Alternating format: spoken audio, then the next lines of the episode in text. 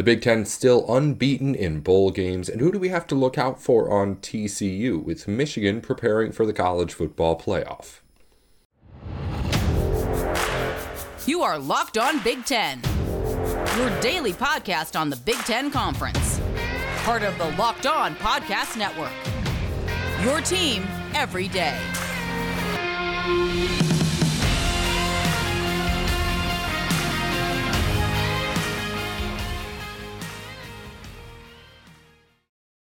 Hey, thanks for tuning in to Locked On Big Ten. Everything you need to know about the conference every single day of the week. Coming up on today's program, a recap of a bowl game and a preview of a bowl game. We've got Michigan and TCU facing off in the college football playoff semifinal over the weekend. And also the Big, St- Big Ten so far still undefeated in bowl games this season. Minnesota picked up a win over Syracuse yesterday that we're going to break down here to start up the show.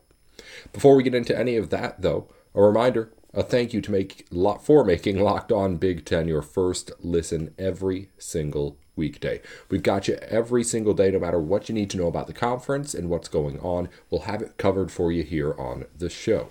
Let's dive into everything that we've got to get into here today, starting with the Big Ten's second win of the bowl season Minnesota defeating Syracuse at Yankee Stadium in the Pinstripe Bowl a good win for Minnesota, no doubt about it. Game started out really slow. Uh, both teams just kind of literally trying to get their footing on that Yankee Stadium field. It was a rough go at it to try and figure out exactly what they were going to do there with the footing at that field. It was not great in the field conditions. And let's be fair, when you're playing a football game on a baseball field, it's not going to be outstanding but it needs to be a little bit better than it was. If you're going to keep doing this, you can't keep having this excuse. And the Pinstripe Bowl has been around long enough for us not to have to deal with this.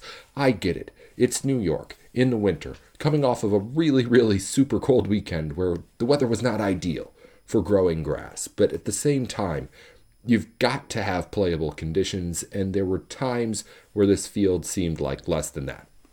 Anywho, once teams actually got their footing, both literally and in putting drives together too, scoring did start to pick up a little bit. A scoreless first quarter, followed by some good scoring in the second quarter. Minnesota puts together a couple of good touchdown drives there at the very end and ends up going into halftime with the lead. Uh, it was, in total, a good game for the Gophers on the ground as we expected.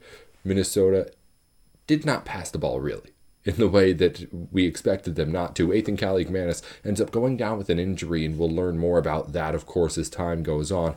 But it allows Tanner Morgan to get his storybook ending.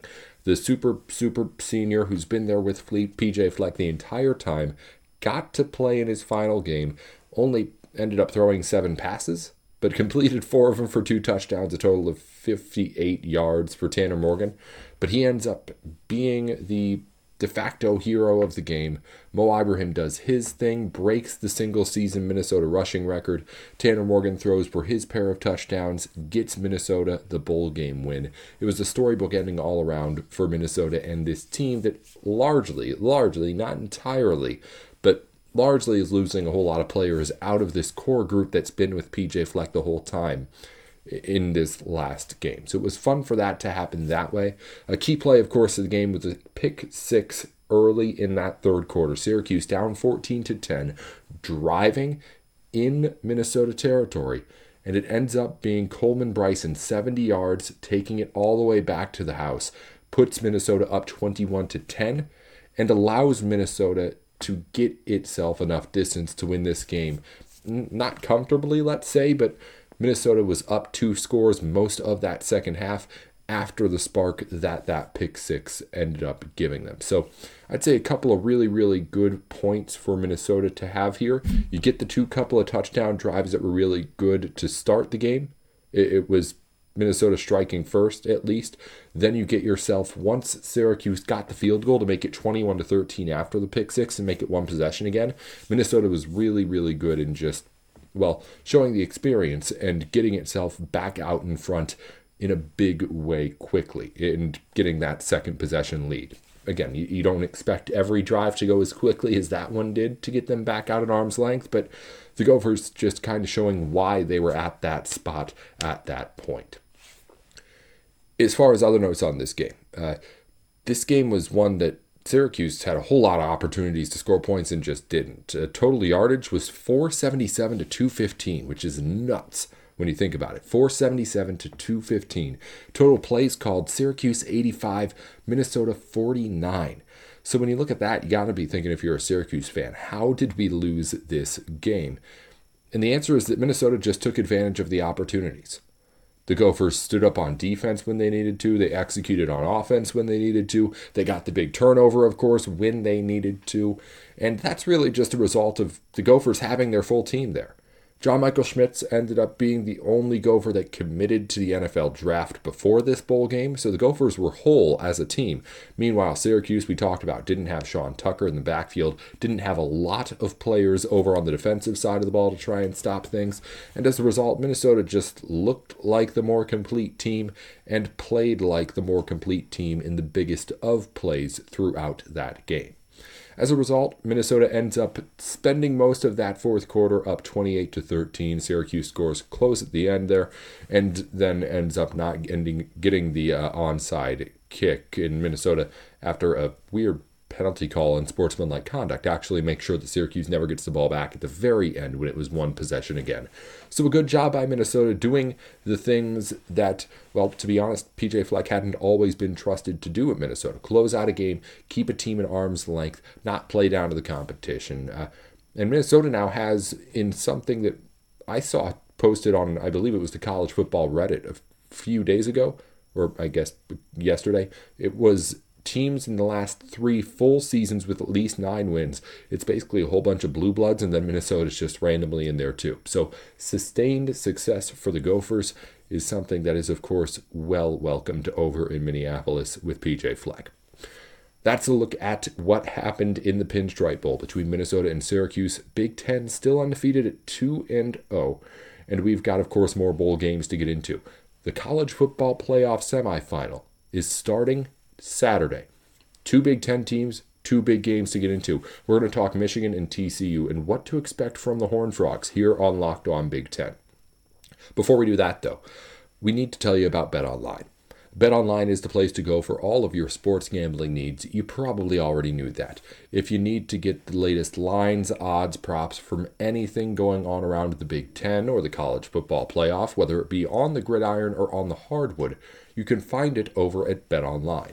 If you want to make sure you're getting all of the best information to make sure that you're placing the smartest bets, you can find it at BetOnline. The point is, if you really need anything as far as sports gambling goes, BetOnline should be the first place you check. It's where the game starts. BetOnline. All right, let's talk a little bit of Michigan and TCU. The Wolverines and the Horned Frogs set to do battle here on Saturday afternoon to kick off the college football playoff. And I'm looking forward to what should be a really, really exciting matchup. I mean, when you just look at some of the numbers that these teams put up, it's really, really going to be a good one to see if these offenses are clicking. We'll get into that in just a second. Things you need to know. Both these teams put up a whole lot of points. Both these teams are 40 point average scoring teams, which is insane to even say. If you want to be a Michigan fan and be an optimist about things, you would say, well, Michigan did that in the Big Ten, and scoring points in the Big Ten, no offense to the Big 12, is not quite exactly the same difficulty level as what TCU had been doing all season long. So there's definitely reason to believe that Michigan, with the same offensive numbers, should be thinking a little bit more optimistically about what they're going to be able to do. That's the good point. That's the thing is that if you want to say, hey, they're just as good at this as we are, oh, well, actually, Michigan had to do it in the Big Ten. So there's your argument. Because if you look up and down offensively, TCU stacks up pretty evenly with Michigan across the board. Uh, TCU is a top 25 passing offense and a top 25 pass rushing offense, something that Michigan cannot say it has. Now, If you want to argue that Michigan has the players to do both things, obviously there's evidence to say that. J.J. McCarthy killed it in the Ohio State game. Donovan Edwards killed it in relief of Blake Corum in when he went out. And this running game for Michigan seems like it's going to be great no matter who it is in the backfield for the Wolverines. However, you don't have that full season of seeing both the running game and the passing game do it. The running game's been doing it all year, but the passing game numbers for Michigan, as far as statistically, not so good. 60s, 70s as far as total passing offense. And it's not exactly a season long sample size like what you have with, say, Max Duggan of TCU. That's the point here. It's a lot of what we were talking about with Purdue, I guess, as to how the Boilermakers pull off the upset. But now we're talking about playing a much better team. And it's not like, okay, Will that end up being a factor against the Boilermakers? It's now a question of how much of a factor will it be against TCU? How much of a factor will it be that you have a quarterback who has not been tested throughout the entire season in the same way Max Duggan has? How big of an impact will it be that instead of working with your Heisman candidate running back that you had all year, you're working with the replacement who has been plenty good and proven himself, but is still the replacement running back? I don't know the answer to those questions, but those are the kind of same questions we're asking. But now, to be quite honest, we think it might matter. Because I don't think anybody really thought it was going to matter all that much when Michigan was getting ready to face off against Purdue in the Big Ten championship game. The point is, the offense is consistent for TCU on both sides, running and passing. They can and have been getting it done. You can say Michigan can, but they have not gotten it done both ways all season long in the same way that the Horned Frogs have. On the defensive side of the ball, though, a little bit of a different story. Michigan, of course, an outstanding defense. Michigan, TCU's not so great. Uh, the rushing defense is 64th in the country, which is actually better than their passing defense, 83rd in the country. So if you want to say they're a little bit better at stopping the run, you can. But the point is, this is a little bit, at least by the numbers, a Big 12 defense, if you want to make that argument that Michigan's been doing it against better defensive teams. Uh, but if you want to look at the ways that TCU is able to beat Michigan, there's clean football being played here. Same way that we saw with Purdue before in how they were able to take care of the football, but uh, just didn't get the same big plays in the title game. Max Duggan only has four interceptions all season. And that's pretty impressive when you think about how much TCU wants to throw the ball, wants to use him. And of course, he's a threat both through the air and on the ground as well. As far as other names you need to know from TCU, you've got, of course, Kendre Miller, running back, 1342 rushing yards, but the more important number, even, 17 touchdowns for him. TCU relies on him to score the football just as much as it does Max Duggan and his arm. 30 touchdowns through the air for Duggan, but 17 scores for Miller on the ground is eye popping too. On the receiving end, Quentin Johnston gets the yards. He's the only player who even came close to 1,000 yards, had just over 900. Nobody else even got to 500. But as far as who scores the touchdowns, that's a team effort. And when it gets into the red zone, that's what you can expect. There are five different receivers on this TCU roster who have caught at least four touchdowns this season, but no one's caught more than five. There's two guys who have five touchdowns, Johnston's one of them, and then three others who have four receiving touchdowns too. So it's a very spread out attack when you look at who is the player catching the football in the end zone. There's no sort of go to guy there. They spread that out, and it's why they've been so good passing the football. As far as what I want to see in this game, I'm looking for offense. I know Michigan's defense is really good, and I know that the best way probably for Michigan to win this game is to not really get into a shootout and try and play a Big Ten football game. But I don't care. I see one great offense in Michigan. I see another great offense in TCU. I see the way Michigan has played all season. I see the way that TCU fought back in that Big 12 championship game. And I've got those two things in my head, and I cannot wait for them to go head to head and hopefully give us a bit of a shootout in this matchup. I'm all for it. And I think Michigan can win it because I think Michigan is now ready to prove to everybody that this offense is just as good as everyone's been anticipating all season long. Forget about the fact that nobody thinks the Big Ten had any good teams outside of Ohio State and Michigan. Forget about the fact that you're playing without some of your best player, well, what maybe your best player on the offense all season in Blake Corum. These two teams are that that kind of good And I cannot wait to see what happens when they get out on the field here Saturday. It's going to be a really good one. I think Michigan, favored by a touchdown, is a pretty decent bet. If you're a Michigan fan, go ahead and take that Michigan side all day long. Michigan's defense good enough for me to believe, at least, that there's a chance that they can stifle Duggan and the TCU offense enough to make this one not very close at the end. But I don't see a way where TCU blows out Michigan. I see a close game or I see a Michigan blowout here. That's the way I see this playing out. And it's going to be a good game no matter what. I just hope we do see a lot of points in it. That's what I'm rooting for more than anything. Maybe not quite as much as a Michigan win, but as far as how the game script goes, I want to see people airing it out. I want big plays. I want this to be played more like a Big 12 game than a Big 10 game, even though that may not be what's best for Michigan's chances. When we come back, we're going to finish with a little bit on what's going on around the Big Ten. Just a quick note on one of the stories that's happening in the conference. I'll touch on that here in just a second. Before we do that, you're hanging out with some friends and putting back a few drinks. A few becomes too many. As the evening comes to an end and people start to head out, you think of calling for a ride. But you live nearby. You can make it home okay, and it's no big deal.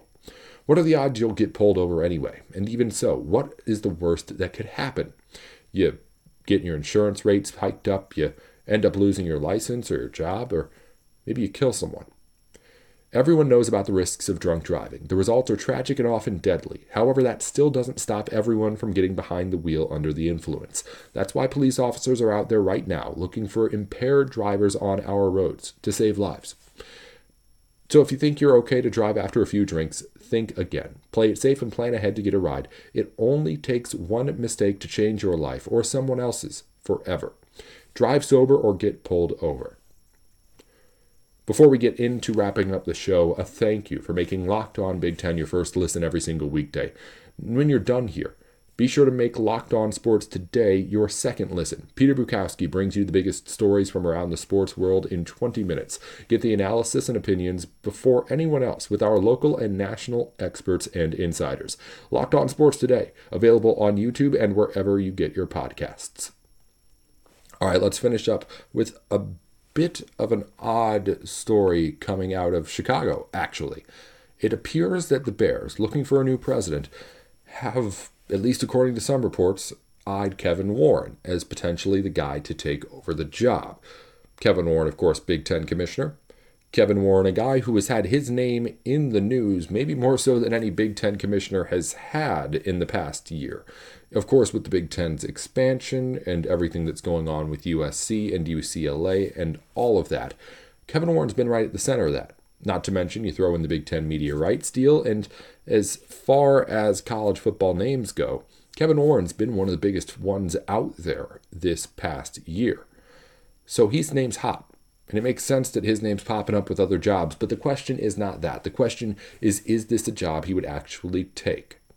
And I think you need to be able to realizing, and I don't think too many Big Ten fans are having trouble wrapping their heads around this, but this is definitely a possibility here.